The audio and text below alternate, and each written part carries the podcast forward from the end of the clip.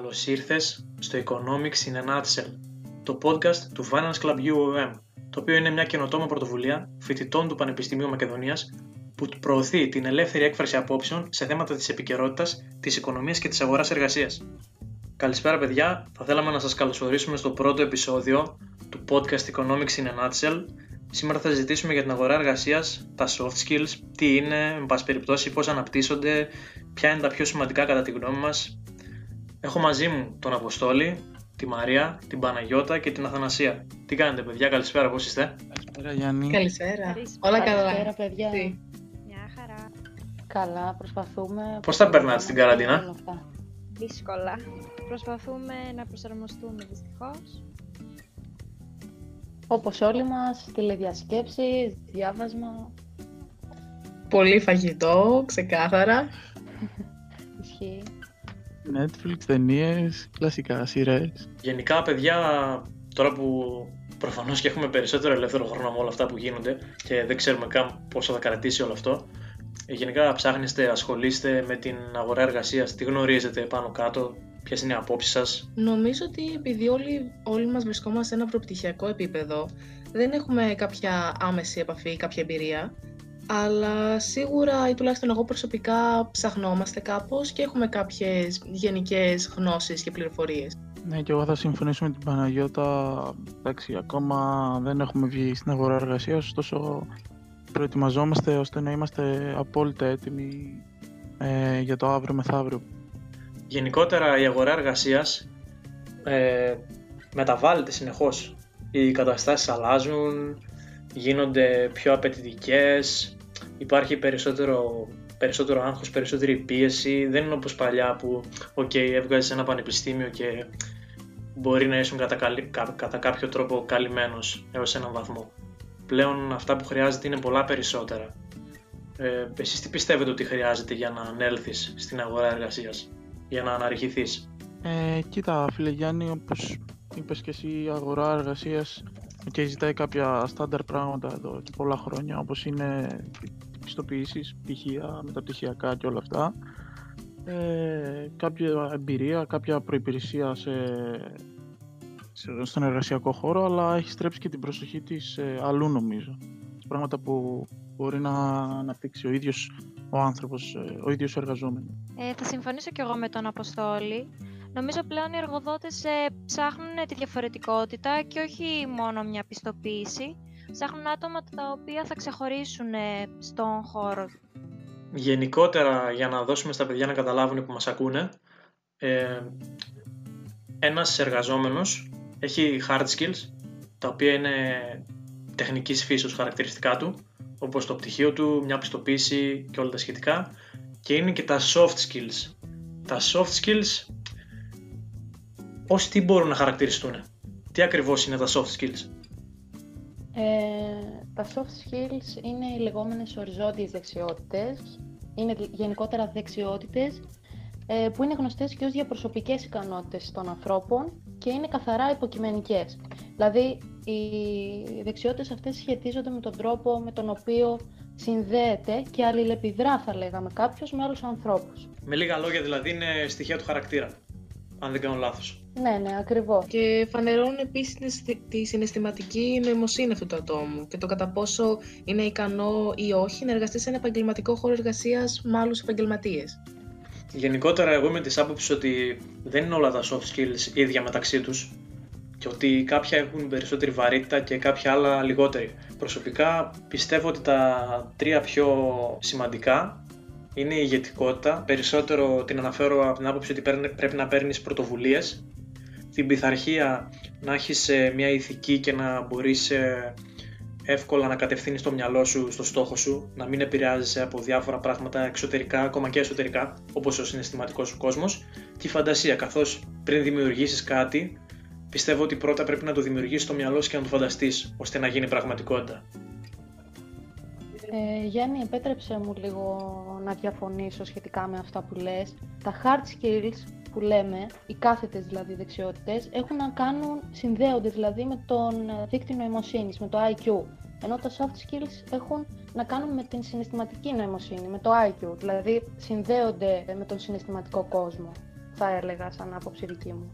Mm, επίσης, αυτό που είπες για την ηγετικότητα, δεν θεωρώ ότι είναι κάποιο ε, σημαντικό ή ίσως τα πιο σημαντικά soft skills τα οποία πρέπει να διακατέχει ο κάθε εργαζόμενος. Ως προς τι το λες αυτό; Ε, αν ο κάθε εργαζόμενος σε μια εταιρεία ε, διακατέχεται από αυτή την ηγετικότητα, φαντάζομαι ότι συχνά θα έρχονται σε μια σύγκρουση συμφερόντων, διότι όλοι έχουν τον ίδιο κοινό στόχο να ανέλθουν ως ηγέτες αυτής της επιχείρησης ή τουλάχιστον του κλάδου τους. Οπότε φαντάζομαι ότι αυξάνεται και ο ανταγωνισμός και ίσως πολλές φορές να οδηγηθούν κάποιοι και σε εντάσεις, συγκρούσεις ή να ακολουθήσουν κάποιες μεθόδους αθέμητες σχετικά με την επίτευξη του στόχου τους. Ουσιαστικά εννοείς ε, να μην υπάρχει αρνητικός, ε, να μην υπάρχουν κόντρες οι οποίες θα κάνουν κακό στο περιβάλλον της δουλειάς. Αυτό εννοείς. Ναι, συμφωνώ ότι είναι ένα ίσως σημαντικό χαρακτηριστικό αλλά παρόλα αυτά δεν είναι το πιο σημαντικό και δεν είναι κάποιο χαρακτηριστικό το οποίο πιστεύω ότι πρέπει να το κατέχουν όλοι οι εργαζόμενοι μιας εταιρείας. Ε, κοίτα Παναγιώτα, εγώ νομίζω ότι ένας ε, υγιής ανταγωνισμός μόνο καλό μπορεί να έχει είτε στους εργαζομένους είτε στην επιχείρηση. Αλλά νομίζω ότι αυτό που θέλει να πει ο Γιάννης είναι η υπευθυνότητα ε, μπορεί να έχει ένας ε, εργαζόμενος το να, να λαμβάνει δηλαδή κάποια project, κάποιες, να παίρνει ευθύνες και να μην φοβάται να πάρει ευθύνες. Νομίζω ότι αυτό είναι ένα σημαντικό soft skill.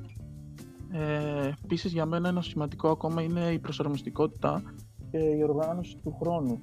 Δηλαδή πρέπει ο κάθε, κάθε εργαζόμενος να προσαρμόζεται στις απαιτήσεις αγοράς, στις συνθήκες αγοράς, αλλά και να, είναι, να έχει οργανώσει έτσι το χρόνο του να μπορεί να ανταπεξέλθει ε, στις δυσκολίες να, και στα deadlines που υπάρχουν συνήθως. Ε, θέλω να αναφέρω κάτι σχετικά με την ηγετικότητα. Ε, η ηγετικότητα για μένα δεν είναι πάντα το να θες να είσαι ο ηγέτης, δηλαδή να θες να είσαι ο κυρίαρχος με την έννοια αυτού. Για μένα η ηγετικότητα παραπέμπει κυρίως πιο πολύ στο να μπορείς να παίρνεις αποφάσεις, να αναλαμβάνεις ε, κάποια project με ηγετικό τρόπο, δηλαδή με σωστό τρόπο. Αυτό κυρίως. Και να συμφωνήσω κιόλας με τον Αποστόλη, ε, για, το, για την προσαρμοστικότητα, γιατί είναι πάρα πολύ σημαντική και για μένα η άμεση προσαρμογή στις εκάστοτε αλλαγές. Ένα ακόμα και όλα σημαντικό για μένα soft skill είναι και η επικοινωνιακή διάθεση που δεν ανέφεραν τα παιδιά, ε, που κυρίως έχει να κάνει με, με την σωστή έκφραση, δηλαδή να μπορείς να έχεις την ικανότητα να στείλεις για παράδειγμα ένα επαγγελματικό email με σωστό τρόπο, να μπορείς να υποστηρίξεις τη θέση σου σε ένα meeting με επίσης σωστό τρόπο. Συμφωνώ και εγώ πολύ μαζί σου Μαρία. Επίσης η ομαδικότητα είναι ένα πολύ σημαντικό soft skill, το, στο οποίο υπάρχει μια πολύ λεπτή γραμμή ε, ανάμεσα σε αυτό βασικά και την ηγετικότητα, αλλά είναι εξίσου συνήθως στις μέρες μας πρέπει να ξέρεις να δουλεύεις με τα υπόλοιπα μέλη της εταιρείας σου και να μπορείς ε, να κρατάς ήπιους τους τόνους και να συνεργάζεσαι μαζί τους. Καθώς επίσης ένα πολύ σημαντικό είναι το να μπορείς να δουλεύεις υπό πίεση. Τα ωράρια και η, η επικαιρότητα που διαρκώς αλλάζει κάνουν ακόμα πιο δύσκολη τη δουλειά κάθε εργαζόμενος πρέπει να μάθει να προσαρμόζεται στις συνθήκες που υπάρχουν και να δουλεύει και υποπίεση κάποιες φορές. Ναι, θα συμφωνήσω και εγώ μαζί σε όλα αυτά τα soft skills που αναφέρατε. Αλλά επίσης νομίζω ότι τα κυριότερα κατά εμένα είναι η αυτοπεποίθηση. Έτσι ώστε να είναι ικανός κάποιος να παίρνει και τις κατάλληλες πρωτοβουλίες για να έλθει στον κλάδο του αλλά ταυτόχρονα και το πάθος για τη δουλειά που κάνει, έτσι ώστε να μην κινείται μονάχα από οικονομικά συμφέροντα, αλλά να κάνει το καλύτερο και για την επιχείρηση, αλλά τόσο και για τον εαυτό του.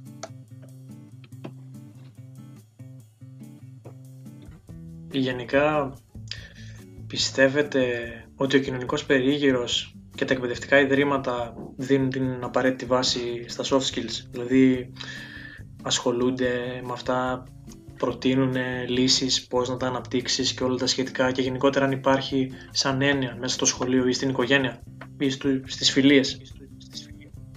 Ε, κοίτα φίλε Γιάννη, αρχικά πιστεύω ότι η οικογένεια είναι αυτή που στηρίζεται περισσότερο στο soft, στα soft skills καθώς ε, μεταλαμπαδεύει στο παιδί ε, διάφορα χαρακτηριστικά όπως η εντυμότητα, η διακριτικότητα και η υπευθυνότητα και είναι, δείχνει ότι χωρίς να δουλεύεις, χωρίς να, να έχεις την εργατικότητα δεν μπορείς να καταφέρεις τίποτα. Από εκεί και πέρα τα εκπαιδευτικά ε, ιδρύματα, κατά την άποψή μου πέραν της ομαδικότητας, ε, όχι, στερούν σε αυτό το κομμάτι, στρέφουν την προσοχή τους δηλαδή μόνο πιο πολύ στην ε, ανάπτυξη των hard skills. Να σου πω, εγώ τουλάχιστον πιστεύω ότι τα εκπαιδευτικά ιδρύματα ασχολούνται περισσότερο με τεχνικές γνώσεις και το άμα θα αποκτήσει κάποια γνώση σχετικά με τα, hard skills, με τα soft skills, συγγνώμη, εξαρτάται και από το επίπεδο μόρφωσης της οικογένειάς σου και δεν εννοώ επίπεδο μόρφωσης σε τα πτυχία του πανεπιστημίου, αλλά κατά πόσο έχεις δουλέψει με το μυαλό σου και με τον εαυτό σου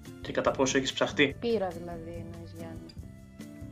Περίπου ναι, κάπως έτσι. Η παιδεία που έχει κάθε οικογένεια βασικά και τα ιδανικά που θέλει να μεταλαπαδεύσει στα νεότερα μέλη.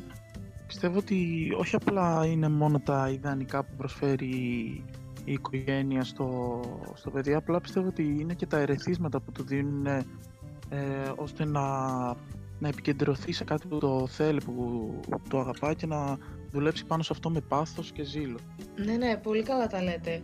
Αλλά επίσης ε, υπάρχει και αυτή η νοοτροπία νομίζω στις μέρες μας, οι οποίες χωρίς να το θέλουμε δίνουμε πιο πολύ βάση στα hard skills από ότι στα soft skills ε, και σαν άτομα, διότι σκεφτείτε πράγματα κάνουμε το καθένα στο δικό του βιογραφικό.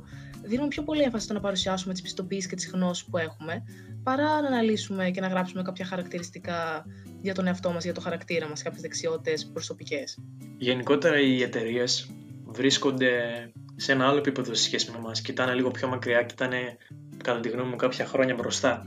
Τι πιστεύετε ότι δίνουν περισσότερη βάση στην επικυρωμένη γνώση όπως τα πτυχία της πιστοποίησης και όλα τα σχετικά που παίρνουν από τα πανεπιστήμια μας, από τις σχολές μας, από τα ιδιωτικά μας κολέγια και όλα τα σχετικά, ή στοιχεία του χαρακτήρα; Και όταν λέω στοιχεία του χαρακτήρα δεν εννοώ να είσαι καλό παιδί, αναφέρομαι προφανώς στα soft skills στα οποία αναφερθήκαμε παραπάνω.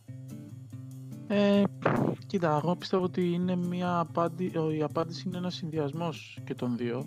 Νομίζω ότι σίγουρα επικεντρώνονται στα πτυχία και στην προϋπηρεσία που έχει κάποιος, δηλαδή στα hard skills, ωστόσο, θεωρούν σημαντικά και τα soft skills, οι σύγχρονες επιχειρήσεις και εταιρείες. Δηλαδή στρέφουν, ε, το τμήμα HR πιστεύω στρέφει την προσοχή του όχι μόνο στα, σε αυτό που προείπα, αλλά και στην εργατικότητα, στην υπευθυνότητα, στην κυρίως στην εχεμήθεια και στην εμπιστοσύνη που μπορεί να δώσει ένας υπάλληλος ή ένας εργαζόμενος. Ε, δηλαδή έχει μπει πολύ, πολύ δυνατά και, το, και τα soft skills.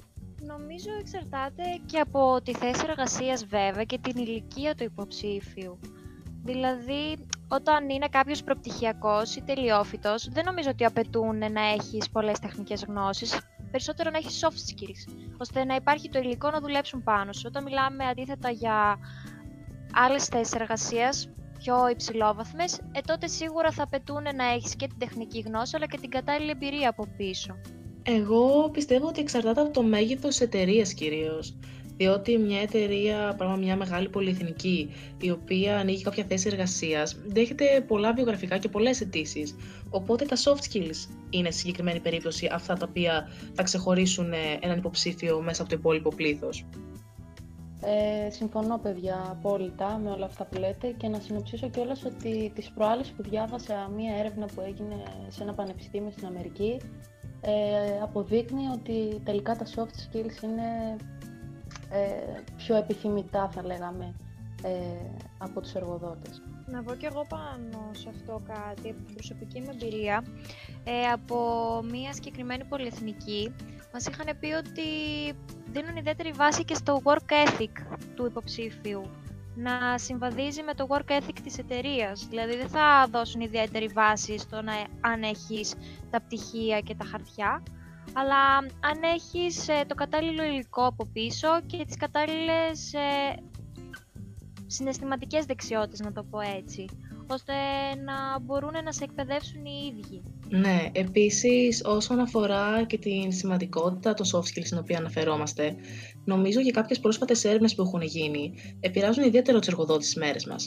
Για παράδειγμα, μία έρευνα από το Stanford Research Institute, η οποία δημοσιεύτηκε πρόσφατα, απέδειξε ότι 75% της επιτυχίας των 500 πιο καταξιωμένων CEO, σύμφωνα με το περιοδικό Fortune 500, είναι αποτέλεσμα των soft skills, ενώ μόλις το υπόλοιπο 25% αποδίδεται στις τεχνικές ικανότητες και γνώσεις τους. Και επίσης και μια ακόμα έρευνα του Πανεπιστήμιου του Harvard απέδειξε τα ίδια αποτελέσματα, όπου 80% των επιτευμάτων στην καριέρα κάποιου τελέχους οφείλεται πάλι στα soft skills, ενώ μόλις το 20% καθορίζεται από τα hard skills. Για να εξηγήσω και τι είναι το work ethic που ανέφερα εγώ πριν, στην ουσία είναι η ηθική εργασίας, δηλαδή οι ηθικές επιλογές που θα κάνω στο εργασιακό μου περιβάλλον. Για παράδειγμα, άμα μία μέρα δεν έχω όρεξη να πάω στη δουλειά, θα πάρω τηλέφωνο και θα τους πω ψέματα ότι είμαι άρρωστος. Αν δεν έχω όρεξη να τελειώσω όλα αυτά που έχω να κάνω, θα τα παρατήσω απλά στη μέση και θα συνεχίσω το πρόγραμμά μου.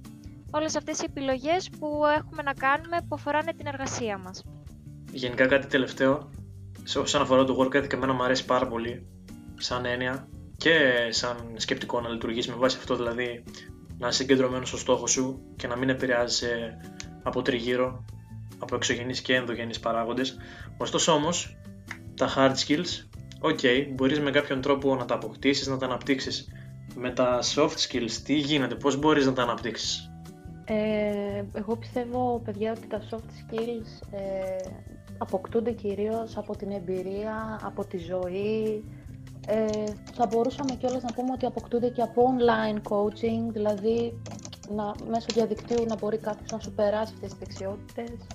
Εσείς τι έχετε να προτείνετε; Ναι, επίσης να αναφέρουμε ότι τα soft skills μπορεί για κάποιους να εκδηλώνονται με φυσικό τρόπο, αλλά υπάρχουν πάντα τρόποι με τους οποίους μπορεί να εργαστεί κάποιος και να βελτιώσει όλες αυτές τις δεξιότητές του. Για παράδειγμα, για να βελτιώσει κάποιο την αυτοπεποίθηση, την ομαδικότητα ή τις επικοινωνιακές του δεξιότητες, όπως αναφέραμε και πιο μπροστά, τι θεωρούμε ότι είναι τα πιο σημαντικά για μας soft skills, μπορεί να δοκιμάσει να βγει από το comfort zone του.